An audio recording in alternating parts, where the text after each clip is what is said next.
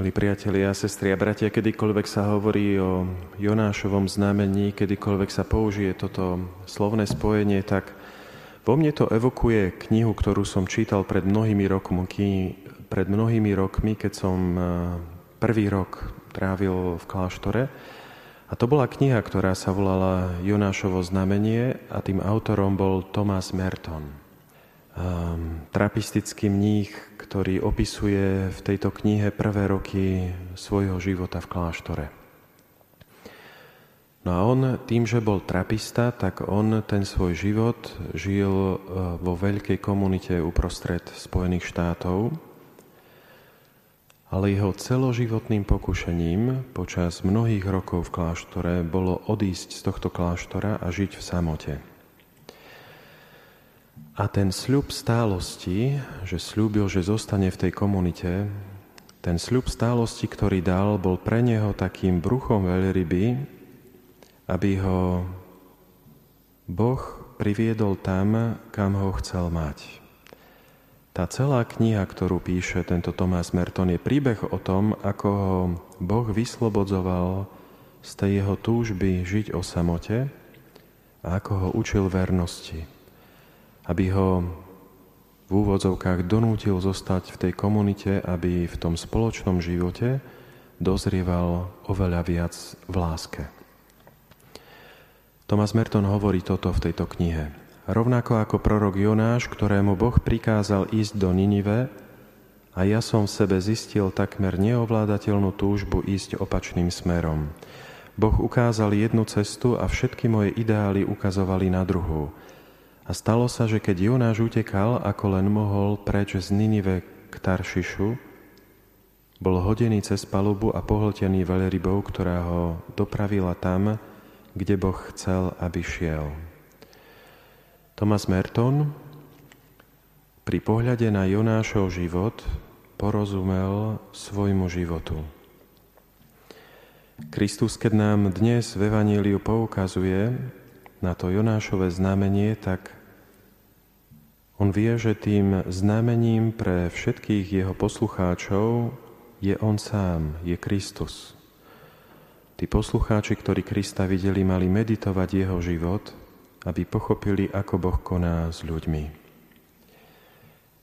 Pre nás, sestri a bratia, to Jonášovo znamenie poukazuje na Kristov život. Kristus tiež musel bojovať o vernosť Otcovi.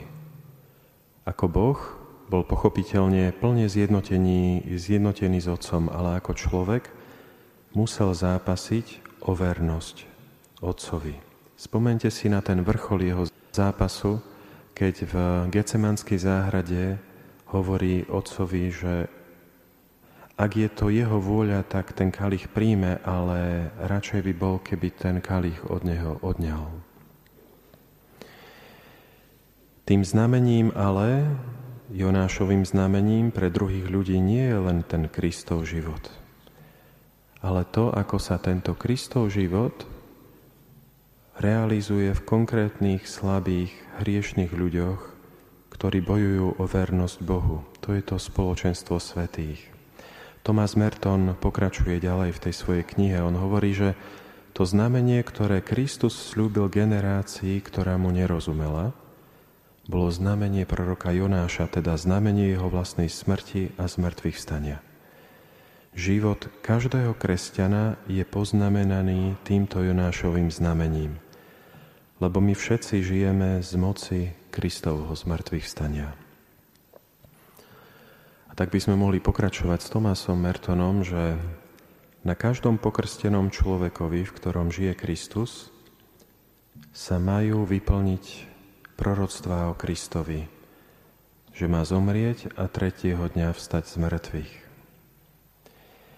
Pred umieraním sebe samému uprostred reholného spoločenstva Merton chcel utekať celý život. Ten sľub stálosti, ktorý dal, bol ale tým bruchom veľryby, ktorý mu nedovolil ísť tým smerom, ktorým chcel ísť on. A Tomás Neskôr hovorí, že môj život je zvlášť spečatený týmto tajomstvom, ktoré krst, reholné povolanie a kniastvo vypálili až do koreňa môjho bytia lebo rovnako ako Jonáš i ja putujem k svojmu osudu v bruchu paradoxov. Možno, milí priatelia, aj v našom živote Boh využíva čosi, čo nás ťahá presne opačne než naše túžby, aby nás priviedol k sebe samému. Nechaj toto čítanie Božieho slova, nechaj príjmanie Božieho tela čoraz viac upevňuje našu vernosť tomu, ktorého v tomto slove a v tomto tele aj príjmame.